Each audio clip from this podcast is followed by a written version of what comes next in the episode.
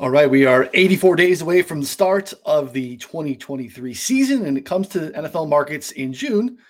Sportsbooks are pretty generous lovers. Not only do we have the ability to get down at every week one game right now, look ahead lines are available as well. So, on this week's episode of Move the Line, we're going to talk about a few of our favorite week one positions and then take a quick peek ahead as well. So, let's dig in.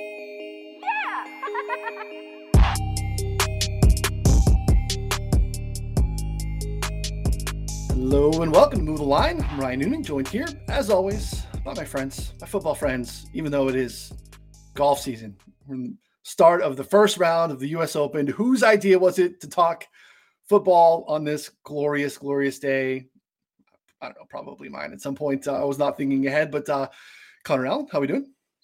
Uh, definitely have been better. Stress of buying a house is, uh, you know, getting to me over here and uh, yeah, but no, nothing to relieve the pressure like talking some football. I mean, betting football can just make all the stress go away as long as I don't have to sweat it right now. True, we had a little bit of time there. Sharp Clarke here as well. Clarke, how we doing, bud? Good. Yeah, I, I tweeted out about how I only really feel alive when I'm placing NFL bets, and it's it's been what now four months or something since the Super Bowl. I don't know, and it's like looking at week one and seeing lines you can bet into is is super exciting for me and uh, and I'm enjoying it. yeah, we're gonna be here every week leading up to the season. Coming up on our team or divisional previews soon. It is uh, it is getting close. So um, there is lots of other great original content here on the Four for Four Bets YouTube page.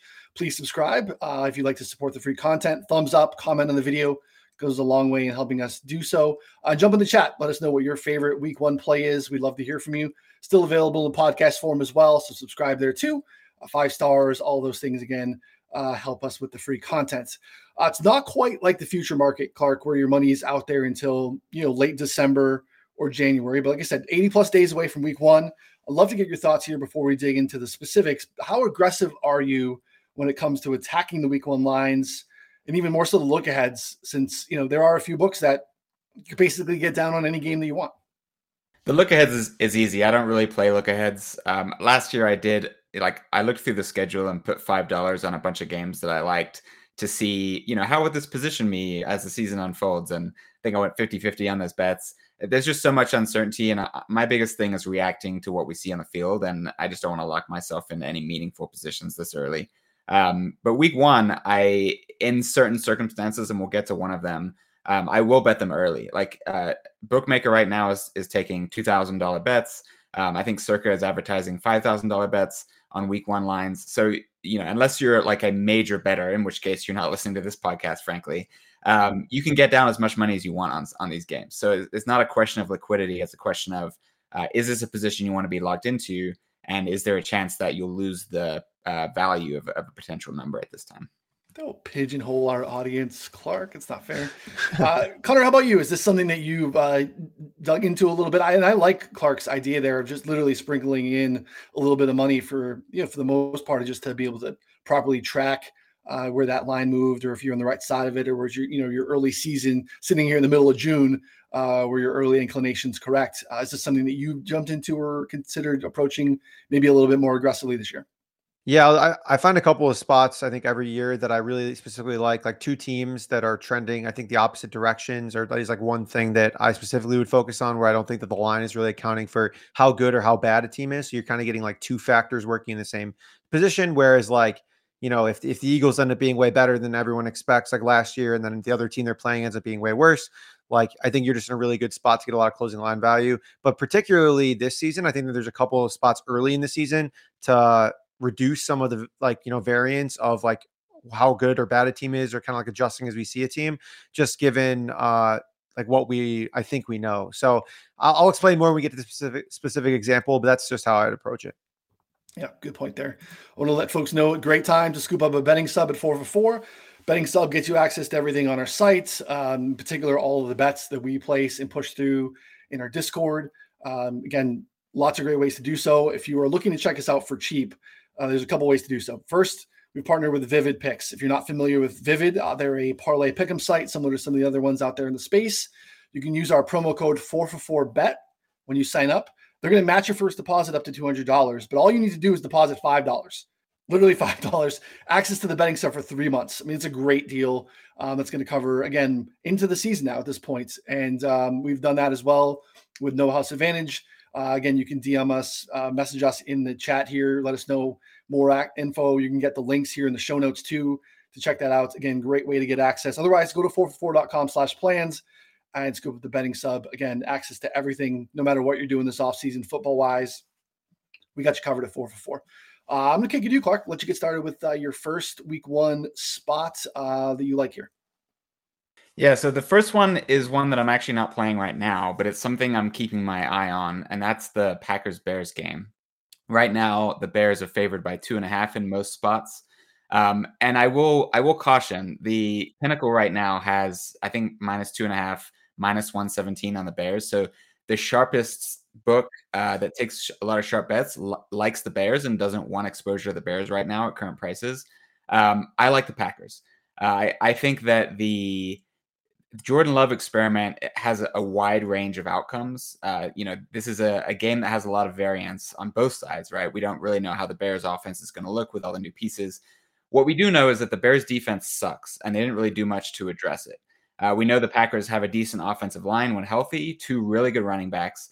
Um, and when a team built like that, built to succeed by you know being consistent and consistently moving the ball plays against a really bad defense, it's usually pretty easy on the quarterback to just kind of finish the job, right? Like a lot of it is done for him. So I think the Packers offense is going to have some success against the Bears defense. And then on the other side of the ball, I'm just not a huge believer that Justin Fields is a elite difference maker. Like last year, you know, people celebrating how much he improved as a player, and he was really good. And he was really flashy, put up a lot of stats, made a bunch of big plays put a bad team on his back and won three games.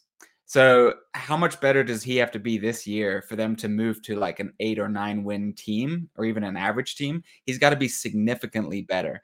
Um, and I just don't see that happening. So, my, my lean is on the Packers. And now I want to talk a little bit about how to play it, right? So, it's at two and a half. And usually you want to say, oh, plus two and a half. Like, I kind of like to tease that up to eight and a half.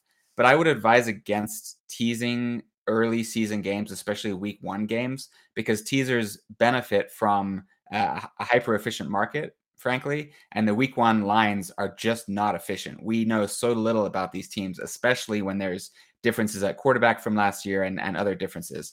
So I wouldn't tease the Packers. What I would do instead is is keep an eye on it and see see if it moves to plus three. Uh, if it moves to plus three, I like the Packers. Otherwise, I think we can kind of play into the variance and maybe bet an alternate spread on the Packers minus two and a half, Packers minus five and a half, Packers minus nine and a half, if you can find good prices, because we want to play into the variance of all the uncertainties in this game um, and lean into the idea of the Packers taking a lead and kind of building that lead with a good run game and good defense, um, and then kind of taking control of that game. So, so that's kind of how I'm looking to play it. I haven't played it yet, uh, but it's a game I'm definitely keeping my eye on. Connor, I think that was great advice from Clarke. Uh, again, like handicap agnostic, I think just embracing some early season unknowns, right, and how to approach it, uh, especially as it relates to the, you know, again, because that is in the teaser zone at two and a half there. Uh, any thoughts on the Packers and, and, Bears this year? I think they are an interesting conversation in that division where they kind of feel like a coin flip. You know, basically when you look at some of their future numbers, they're they're basically identical for the most part. Uh, any thoughts there on uh, Clarke's first one?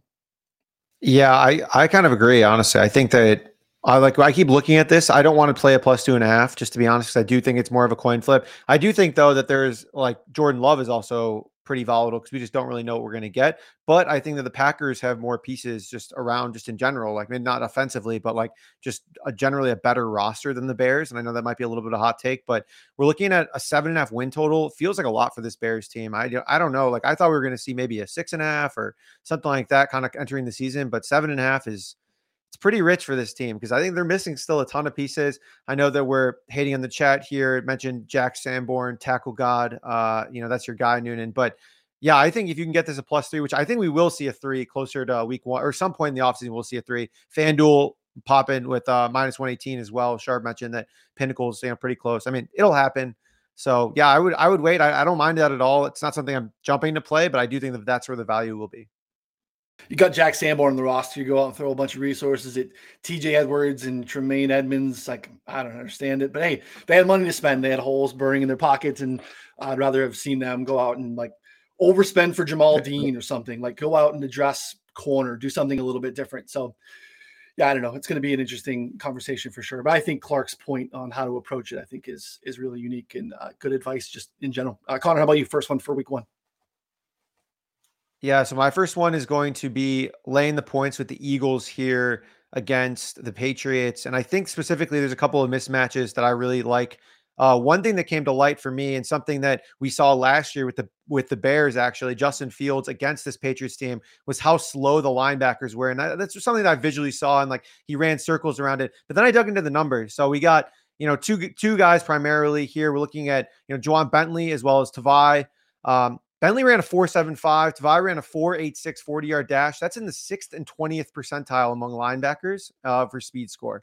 Uh, and so when the numbers match up with what I already saw, and now you're looking at playing another mobile quarterback in Jalen Hurts, that already there there's just a big you know checkbox for me. Looking at this Eagles offense, uh, you know they still project to be extremely good in this spot. The defense I think is probably a little bit overrated, uh, given what we saw in the Super Bowl, but I just don't think that that matters that much against the Patriots offense that's missing the firepower to like truly expose them. And so I also, the more I've been thinking about it, I think this whole Bill O'Brien narrative about like how much better it's going to be is a little bit overrated. I think we're looking at a guy who was essentially a donkey for multiple years in the NFL, went to the Alabama, had great season with incredible weapons, and then now is back in the Patriots and supposed to just fix everything. I mean, it will definitely be better than you know what we saw, but like I don't think they're going to make some sick jump or anything or be like significantly improved.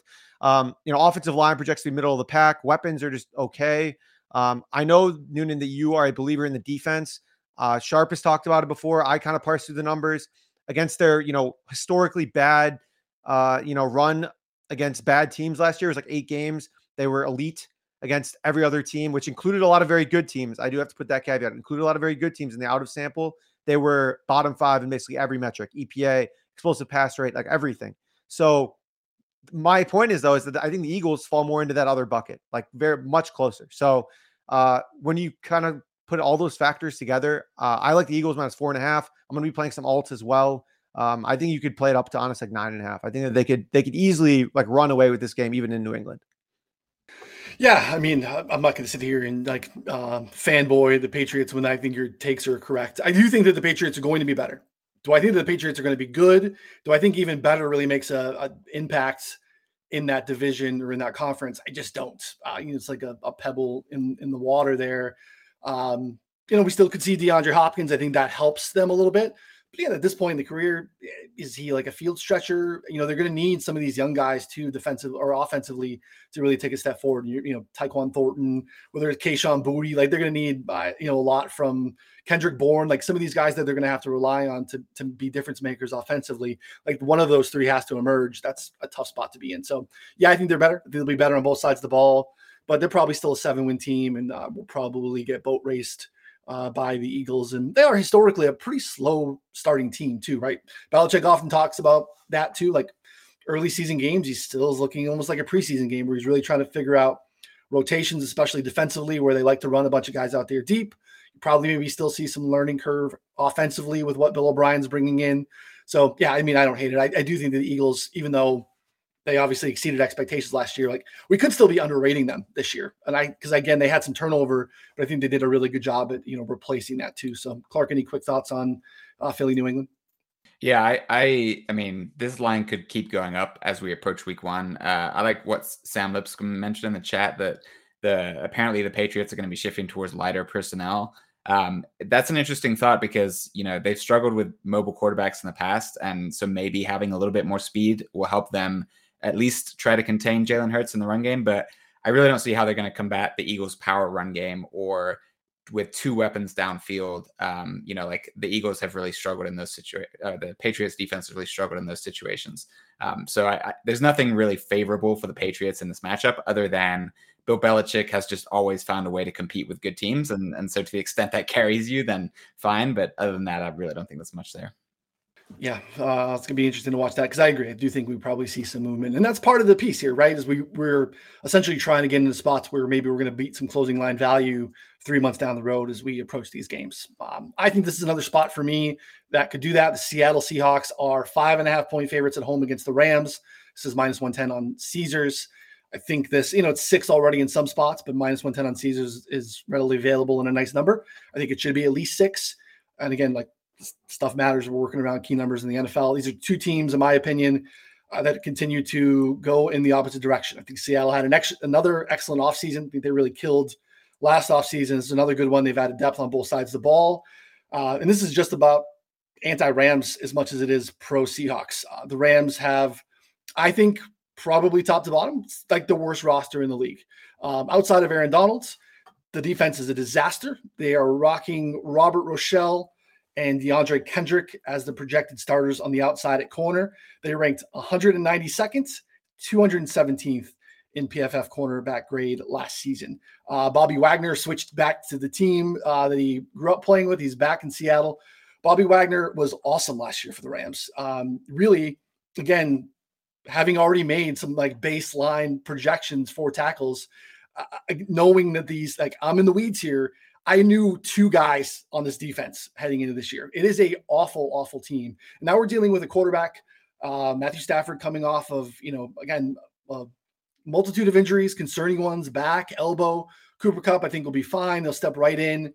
But really, outside of it, it's again, it's a, a bottom half offensive line. Even if you think the offensive line is better, if they deal with any cluster injuries up front like they did last year, the team's really bad.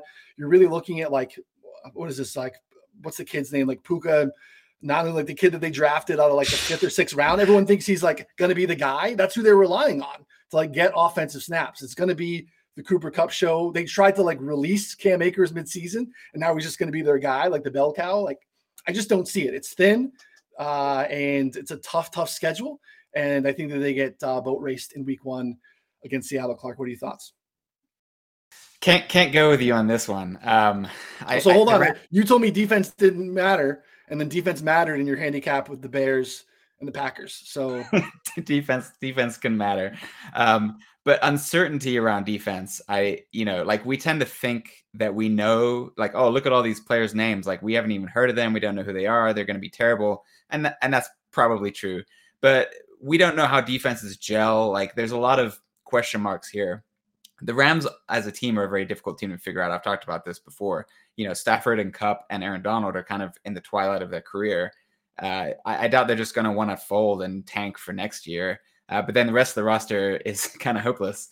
Um, so I'm I'm just not looking to play uh, them against them as big underdogs, right? I mean, they, they you've got a good quarterback and a good receiver, and what I think will be an improved offensive line.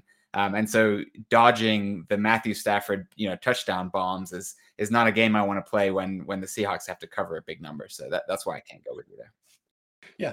What you got, Connor? I almost prefer kind of like betting their season long win total at the price or like to miss the playoffs and laying the juice there because I'm I think that there's some underlying issues with Stafford and his health, and we've been kind of hearing that as well. So like I worry that you know Stafford and Kupp are enough to like keep this game close. I do agree this should probably be six. I think that's probably fair. So five and a half, you're getting a little value there.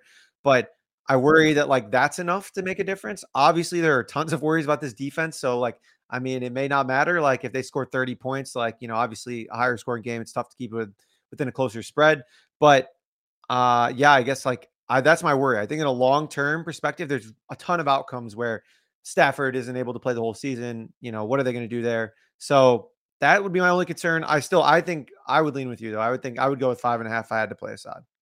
Yeah, you just can't keep. Uh, go ahead, Clarke. Go, you go. They're, they're, just so thin all down the roster. So right. like any any set of injuries and their season is is gone. And so I don't necessarily want to play against them while they're fully healthy. But yeah, the long term view is very pessimistic. They just they have had a unique approach to team building and it worked. They won a Super Bowl, but now it's coming to roost. Right? You can't keep just punting on the draft um, adding these undrafted free agents, adding these like you know they had like I think ten day three picks this year. Like these guys are like next up this season if they have anything that happened up front to the two guys that I just told you that are terrible. So they're you know it's just it's paper thin. And if to Clarke's point, if they do start to gel, if we don't know these guys and the way that the defense starts to gel, it probably happens later in the year. right? I would think versus coming out of the gates and being like this overperforming team uh, to start. Just as a lot of young undrafted free agents, second year, fifth and sixth round picks, they're going to be called upon to take major, major snap shares defensively. Um, and I do. I have all questions offensively outside of Cooper Kupp too. So, uh, Clarke, how about your second one? My second one is is the opposite of the first in that I think think you can play this one now, um, and that's because it's hovering between a key number um, and, an, and non-key number. So uh, th- Thursday night opener is Lions at Chiefs. It's going to be an exciting game, in my opinion. Um, I'm very I'm very much looking forward to it. At some shops, it's plus seven for the Lions, and in other shops, it's plus six and a half for the Lions. Um, and what that typically means is that it's unlikely to go above seven or under six and a half, right? So we've got some interest at you know Lions plus seven, we've got some interest at Chiefs minus six and a half. So I would think that if you like either of those sides, now is a fine time to play it because you're you're going to miss one of those numbers. I'm not sure which one. I, I personally think that we're going to miss the seven. I think it's going to close under seven, um, and that's why I I like the Lions in this one the this is a Chiefs offense that is so good that it really just scores against anybody. And the Lions' biggest weakness is their defense. Um, and so the incremental gain that the Chiefs get from being an elite offense against a bad defense is not as much as you might think. Um, like they put up what 38 in the Super Bowl against the Eagles. Like they're probably going to put up 38 against the Lions. So so it's like they just don't. Their, their biggest strength is kind of muted in this kind of game where the Lions offense is its strength. And if they can win the offensive line battle and control the line of scrimmage, they can run the ball successfully, they can complete short passes, they can keep Mahomes off the field and reduce the number of possessions in this game. Uh, and getting a whole touchdown spread just opens up so many opportunities for the Lions to either keep the game slow and close or get that back door that they're so famous for under Dan Campbell. Like rarely do we get this version of the Lions with this many points, and I think that's a that's a huge value spot to take, even against the best team in the NFL. It's not that I'm I'm low on the Chiefs or high on the Lions. It's that this is a situational matchup advantage spot uh, where I think the Lions, given the number, have a, a lot of ways to get there. Um, and I will say that the counter argument is that the Chiefs perform really, really well in Week One every year that Mahomes has been quarterback. Andy Reid always performs well after a bye. We know this is well documented. When he has time to prepare, they they come out firing. I, I had the exact numbers written down somewhere, but the Chiefs basically score almost 40 points every week one. Um, so I think if, if that kind of stuff matters to you, then I think there's caution here. But I just think that that's also a small sample size against some really bad defenses um, and just sort of you know it, it's anecdotal it's narrative it's not the way that I, I make my wagers. So i think numbers wise the lions make sense here. Um, and i would play it now rather than later if you can get plus seven which which is available. Yeah plus seven matters here connor. Yeah absolutely. And uh, as Attaboy jam says in the chat backdoor cover definitely in play. I believe it was the eagles and lions last year with the most ridiculous backdoor cover. They were up by like 20 something. Uh yeah Dan uh, Campbell definitely does not quit there. I, I agree that the the overall handicap, like the Lions are probably closer to the Chiefs uh, in this spot. I personally don't love betting against Patrick Mahomes, but I think that that presents value uh, in the betting market because I don't think that a lot of people do. So uh, I would agree there and would lean with you again uh, on the plus seven. Yeah, I think it's the right line. I think it's the right handicap. I like how you did it. I think it is definitely like the Andy Reid off a bye thing is I think definitely a, a narrative and it is a small sample and it's a small sample that you you again we're just putting everything in the same bucket and to your point like the matchups within that sample are very different and now that's we're stretching that sample over a very long period of time and that becomes even more noisy because like the teams the team that he's coaching changes so that gets very difficult i think it's definitely something i buy into though in terms of like just narratives overall there's just enough of a sample size of andy reid with prep uh, whether it's week one, Super Bowl, off the bye week, that he uh, comes in and has a great game plan. So I think it's going to be a great football game and an exciting one to watch. And another one that's small sample, we just the Chiefs have kind of struggled of late against the number, and part of that is probably the Patrick Mahomes bump that you know the Chiefs get in the public markets as well. People not wanting to hold anti Mahomes tickets and mm, makes sense there too. Connor, how about number two for you, buddy? Yeah, my number two and then my look ahead are kind of correlated a little bit as well. Just fading the Arizona Cardinals early on in the season. So week one here looks like this line already moved. I put minus five and a half. I think minus six is still fine. I don't know if this gets to seven just because laying seven on a team like Washington is a lot, but it's just uh so unbelievable like how bad this Cardinals team projects to be overall. Like we still don't necessarily know who's going to be starting QB. I mean, Colt McCoy showed up to camp So I guess technically we'll probably see him. But if we look at how Colt McCoy did last year, uh, you know, he was among the quarterbacks with 100 attempts. Colt McCoy ranked 46 in EPA per dropback, 39th in success rate, 45th in yards per attempt, 46th in adjusted yards per attempt. That was with DeAndre Hopkins for all four games. Marquise Brown played two of those games. DeAndre Hopkins accounted for nearly 40% of his receive of his passing yards. He's obviously gone as well. Um, it was a lot of like quick throws. Uh, without DeAndre Hopkins, like that's just not really Marquise Brown's game. So yeah, maybe Marquise Brown takes a step up, but it's not necessarily Marquise Brown's game there specifically. This defense projects to be one of the worst.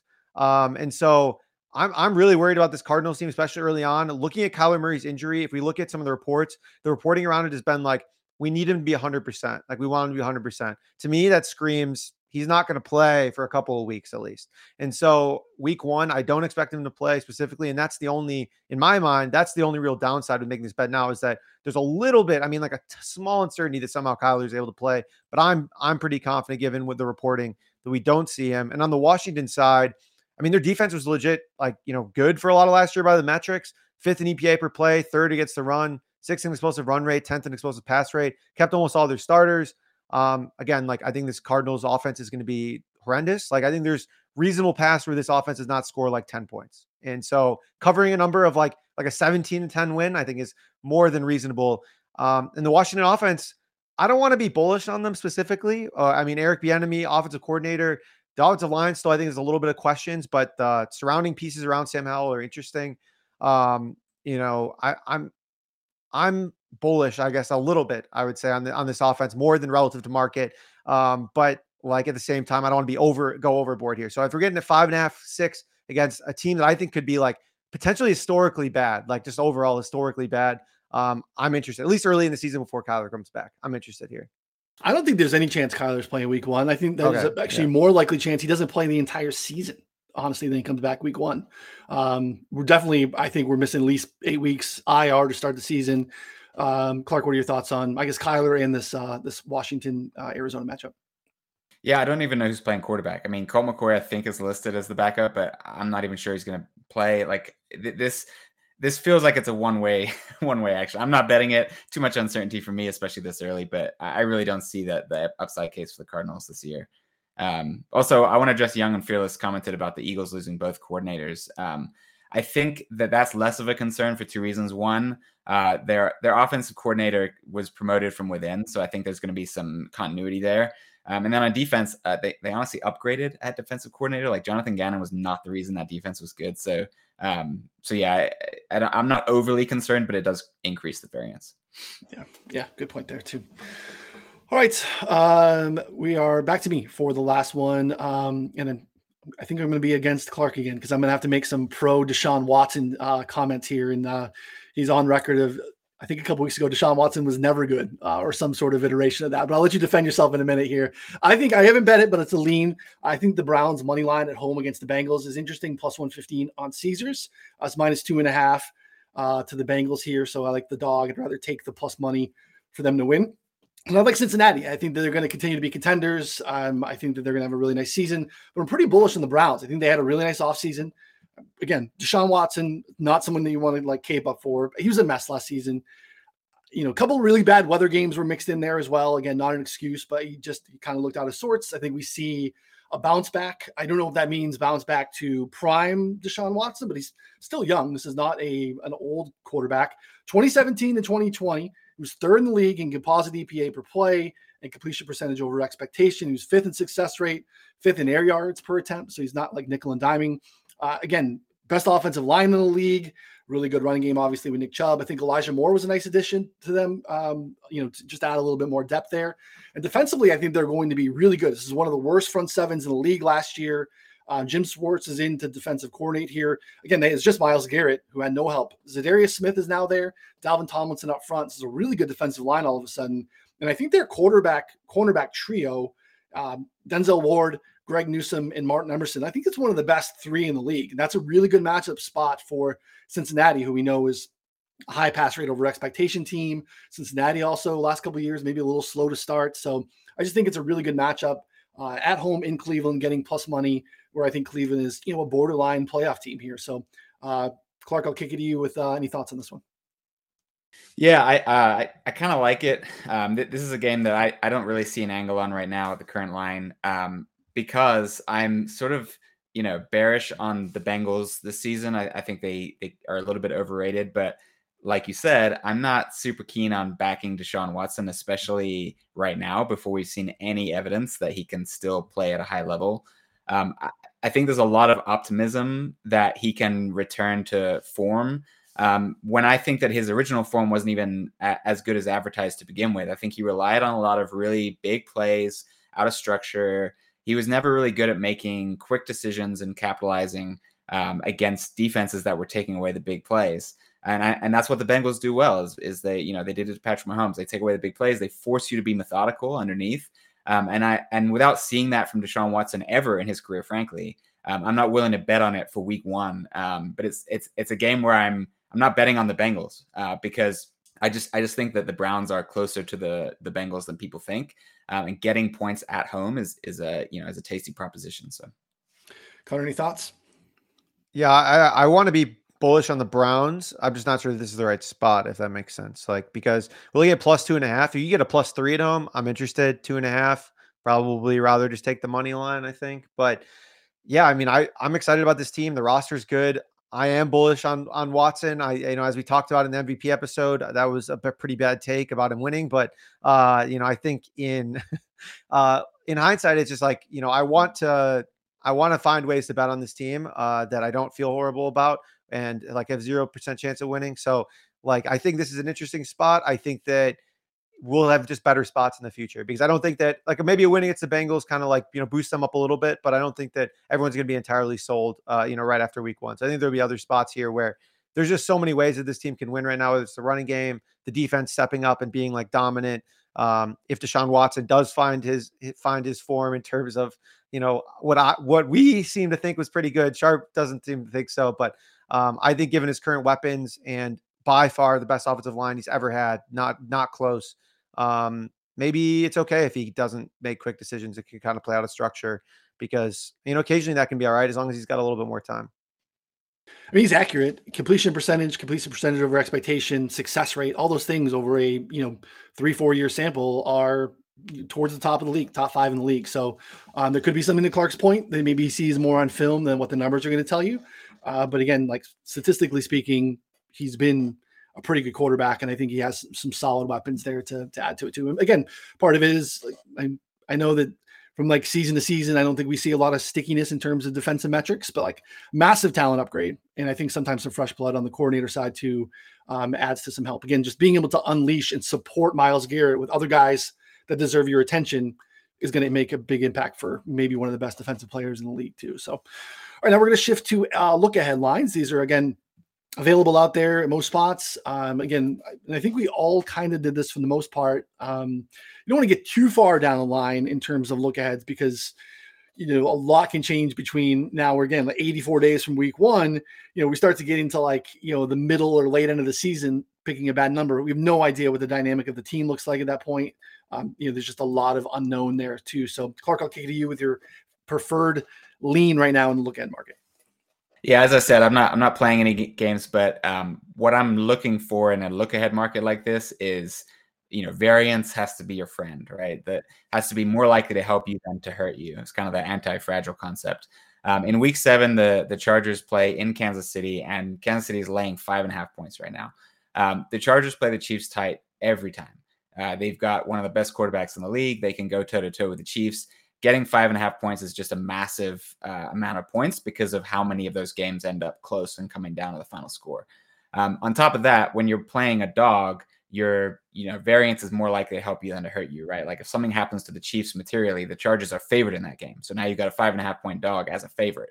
Whereas if something happens to the Chargers, they're probably seven and a half point, eight point dogs. You're you're losing a few points of value, but it's nothing that's gonna like absolutely blow your bet out of the water. So that's what I would be looking for, and that's the kind of process that I would use to to go about finding uh, potential future bets at this point. Yeah, good advice, Connor. What are your uh, thoughts on that one? Yeah, no, I I uh, like it. Again, I think you, there's two bets against Mahomes. You know, I think I gotta just uh, hold it's his tight favorite there. team too. So again, you know, you gotta respect it. I do love the Chargers fan. though. I, I do love the Chargers. Um, so I, I definitely am not going to say no to any uh, you know Chargers action. Again, there's just a, a li- long line of history of those two teams playing really close coin flip battles that have come down to the final possession too. So uh, I, I, like it. Connor, what's your uh, your lean and look ahead market? Yeah, I have a couple, and I think it goes along the same lines here of like trying to fade the Cardinals early uh, without Kyler. And again, like I, I, there's a chance he doesn't play the whole season, but I don't want to like. There's a little bit more variance as you get into like you know week ten, week eleven. You know maybe he comes back around then. Um, so the first one, Cowboys laying less than a touchdown at Arizona. It's like minus six and a half right now. I mean, I think the Cowboys are just better in basically every category and like every matchup possible. Like they're just significantly better than the Cardinals. Uh, I mean, they can run the ball 35 times and probably win by two scores here. So I would not be surprised to see this close at closer to 10. Um, you know, by the time we get there. And then another one that I really like that I almost played, but I think was a little bit further out of my range was the Ravens. Ravens are laying five and a half on the road against this Cardinals team as well. I think that I'm, yeah, I'm really excited about the Ravens. I think that they could absolutely throttle this team, you know, uh, just on the ground alone. And if there's anything to the passing game at all, like, I mean, they will shred the Cardinals. And so, like, you look at those two factors, and I think that we're all, I think we're all pretty excited about the Ravens this year. Um, so yeah, I think those are the three that stuck out to me, or two that stuck out to me here. But I don't mind playing a little bit on each of them. I'm not playing playing a full unit, but you know, just a little sprinkle here and there because I do think that Cowboys could easily close above seven, Ravens could easily close above seven, especially if Kyler's not back. I like that quite a bit. Yeah. When is that week? What is the Ravens game? I think it was week eight, honestly. Okay. So it was a little bit, it was a little like it kind of got in that range. It was like, ah, he could be back by then. But I mean, I don't know. Like based on the I don't think it matters. 100% health. Like, I yeah. mean, yeah. Interesting. Yeah. Yeah. I mean, overall, I think I'm, uh, I think I'm maybe a little less bullish than you guys from early discussions around the Ravens. I think offensively they could be incredible. Um, I have some concerns uh, on the back half defensively, but again, like Harbaugh, just figures it out. I mean, it's going to be a good football team. They'll be a playoff team. I'm not really super concerned. Um, next one for me, or I guess my preferred look ahead. Again, I didn't want to go too far, so I just went week two, and I, I like Miami. I just I want this is similar to what Connor said about the Browns. I just want to kind of be in, in, in different ways against Miami this season. This would be a lean for me. Miami is uh, minus two uh, in New England against the Patriots, and they just have way too much speed for them, um, basically on both sides of the ball. I think you know, Miami is going to be excellent this season. I want to find different ways to to get down on them. Talked about that in uh, a few different shows so far this season. Again, this should be, I think, at least three. I get it. It's in New England. You know, Miami's really played well, even against really good Patriots teams in the last 20 plus years. Uh, even in New England too, they've traveled well and played well. So being able to get that game in September versus having a Florida team having to go up to New England in like December would be more pro- problematic. Like they're not going to be able to use the weather essentially to slow them down. Um, again, just a track meet that New England's going to lose every time. So this being under three would be a, a, lean for me. And again, just week two, I feel better about you know feeling that being a pretty good spot where I don't think you know much is going to get away from us in terms of what happens in the season. Uh, Clarke, any thoughts on that? Yeah, I think the Dolphins are a team that uh, I, am more bullish on in current form than I am on lo- on season long futures because of Tua's health questions. Yeah, that's a good point. Um, so as long as as long as they're all healthy, and not just Tua, but like he's reliant on Waddle and Hill for his offense. So so as long as those three pieces are all healthy, um, and you know Vic Fangio is coming in for the defense, I, I, think that they're a team you can bet on. Um, so I think early and healthy is the is the way to go for the Dolphins.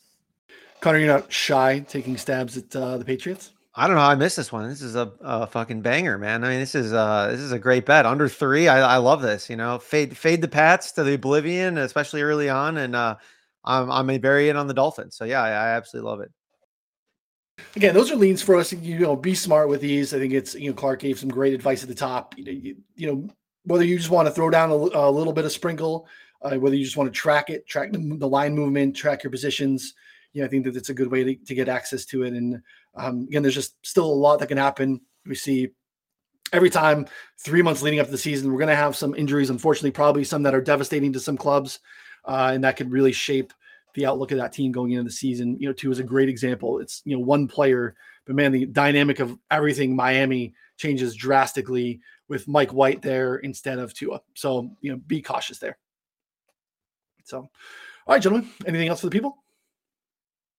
Are we going to talk about your golf betting advice? Oh yes, Oh, let's yeah. let's get to this. Yeah, um, it's a good question. Uh, folks who don't know, you know, mentioned here in the chat. Um, someone, yeah, sorry, the time permits. We want to address my controversial U.S. Open betting take. Um, so, got into this. You know, tweeted something last night. I've had some again smart people, sharp people that I respect their opinions in terms of betting and in terms of golf betting.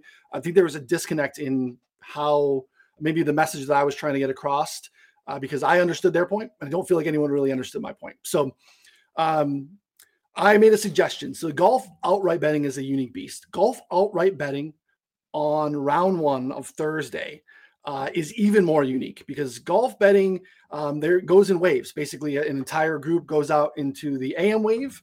Um, they will finish their 18 holes before another group of, of guys goes out and starts golfing.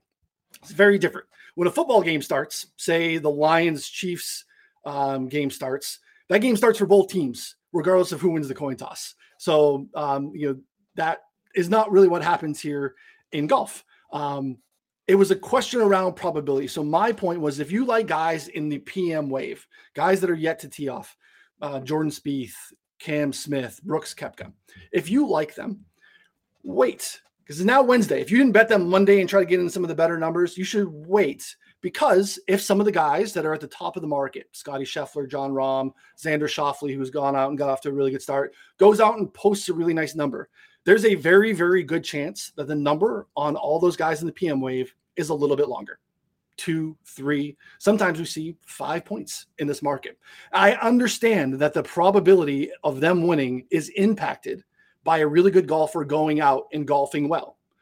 But a golf, this is if you were betting in terms of like if a golf outright market was based off of just pure equity of a, just 100% of win probability. That's not how a golf betting outright market is priced. There's a pretty significant hold. And there's also a perception. It's a market, it's dynamic, it's impacted by what's happening on the course, it's impacted by money. So the point that other people were making uh, in my comments was that it doesn't change the pro- the probability is impacted. So of course their number should be impacted negatively. And I understand that. But that's again, we're not dealing with a 100% probability market. We're dealing with a market that involves hold and perception. So I've seen it, we've executed it. This happened last year in the PGA Championship.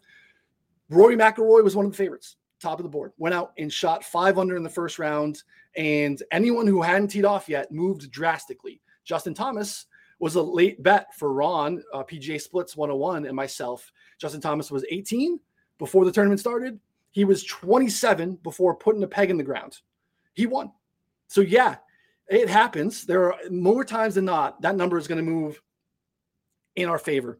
And again, I understand the probability. I understand that the probability is impacted, but that market is dynamic, especially in round one and outright betting. It's not just off of a pure 100% probability of outcomes, if that makes sense. Yeah, I also think too that you're looking at uh, a game that's overplayed over the course of four days. So like, there's just a lot that can still happen. So I think that their mentions are technically like by the numbers correct. Correct. that- I agree. I was trying to agree But- with them, but also make my points. Yeah, And I get the legalistic yeah. of like it's a hundred percent probability, and the probability is impacted. Yes, it's a dynamic market. It's different. But it's also kind of similar to like live betting on. I think it, is similar to live betting on teams in some senses. Like it's a little bit different just because like they haven't played yet. Like there's four. I mean, there's 72 holes that still need to be played. So I think there's just like a longer time to kind of make up that ground. So um yeah, I don't know. I mean, I think it's fine. I mean, again, like it's a high hold market. You're just you're mostly playing it for fun. I mean, like you're probably grinding some EV, but like I mean, you're you're getting wrecked either way by the odds. So like I don't know. I mean, I still think it's fine, but I can see why people were like, "Oh, it's like you know you can't do that." There's a lot of a lot of like hardcore math people, which I understand. Yeah, I don't I don't bet golf. I don't know the golf markets, but I, I parallel it to like betting live in, in NFL games where it's like, you know, if the odds change because the actual the it, then the probability has changed. And so if you like a golfer before the tournament starts, you know, you can bet him and maybe you get a better price as well. Like you can load up, you know, add to it or whatever. But um, but I understand the point about um the, like if if the if the live market is less efficient and the live market if the if the different books during the live market vary their prices more widely uh, then i think that that can kind of play into it too where it's like different books are going to react differently but but if if the live markets are efficient then to me it seems like you know you're you're making if you like the golfer you like the golfer you know regardless of time um, and the, the price is going to reflect you know what the market thinks the true odds are and, and that's kind of how my brain works but again i don't i don't bet golf so it could be a massive overreaction too i mean like some certain markets probably react differently i mean it's like if you're yeah. getting like five points in one book and then like two points in another like there's probably a difference in probability that was actually impacted that they're making a mistake somewhere so you know then you are like in a good better spot so i think that like that's shop i don't know i mean i don't know the answer to that i mean maybe that's totally wrong but like i think that it would be something interesting to look at is like what the live probability actually is compared to like what they're giving so. You need to set up a, a, a live debate between noonan and, and c lars on twitter. Yeah so I, I think the responses made it seem like i don't understand probabilities and i you know that wasn't the point that i was trying to make again it is more dynamic because again round one outright betting is a combination of both live betting and pre-tournament betting because for some people it's live and those guys that go out and golf their number is dynamic it will change. So is the guys that have not started yet. So like the event has started so it impacts the the market. But again like brooks still has 72 holes theoretically in front of him regardless of what uh, jon rahm scotty scheffler go out and do today. Um, but, if but, you but, liked him he's he's going to still get his opportunity to go out and perform if you handicapped him as being a viable option it's true, and the counter argument is that the you know say say you want to bet on on I don't know I don't know when the golfers are playing, but someone in the afternoon, let's say Justin Thomas, I think, um, like his his his winning the tournament is not a singular result of his performance. It's a result of his performance and every other golfer's performance. So like so his like the market of him winning the tournament has started before he hits his first shot. So I think that's kind of the counter argument in in the in the the paralleling to like to the way two football teams kick off at the same time. Like there's it's, it's not the same. It's not the same impact, but it's uh, in the same ballpark or whatever. Yeah, I agree with that. And again, that would be if, theoretically if if books were lining this off of a you know true probability of 100%, that would make a ton of sense. That's just not how the market is. Um, and anyone who's betting golf should understand that that's a key difference here. That all I'm trying to highlight is that difference um, it might not be a widespread market inefficiency, but to Connor's point, it just takes one book to go out and hang and move it a little bit different. And if it's something that I liked, I think it's going to move a little bit. I'd rather get it for two points more, especially at the top of the board in golf outright betting where it's expensive. The way I'm betting is to win X amount of money. So it's if it allows me to make my stake a little bit smaller with nothing happening to that golfer in terms of his personal play. Your point's correct um, in terms of how it impacts everyone else. But um, so, discussion. So we, I, discussion aside, who we who we rooting for in the in the what is it? U.S. Open. U.S. Open. Uh, yeah, Scotty Scheffler, uh, Viktor Hovland, uh, and Max Homa are kind of my my three guys towards that I got uh, 30 or shorter at the top of the board. So right. uh, it's gonna be a fantastic golf event to watch. Uh, Connor made fun of me around being a, you know a golf architect nerd, uh, but the, you know this course is going to be a pretty exciting watch in terms of uh, the options that the guys have off the tee, and uh, you're gonna have to have the entire bag here to win. So good stuff at LA Country Club, uh, and time to sign off so we can go watch. So yep, good luck uh, everyone that bet on the U.S. Open. Yeah, appreciate the discussion, and again, I, I, it was back and forth. I appreciated some people, you know, understanding my point. And again, maybe I'll own that maybe I didn't do a good job of trying to relate the point that I was making in a you know five tweet thread. I was just trying to get people to read my article that I made for free and get some clicks. So I want to get people out there. And again, we've executed that strategy successfully. So not for everyone, but uh, hey, good luck for everyone. Uh, Travis Mathew swag, always Travis Mathew. I get Travis Mathew on the show every every week. Good stuff as always. So uh, appreciate you guys hanging out with us. For Connor and Clarke, I'm Ryan. We'll see you all next time. Thanks everyone.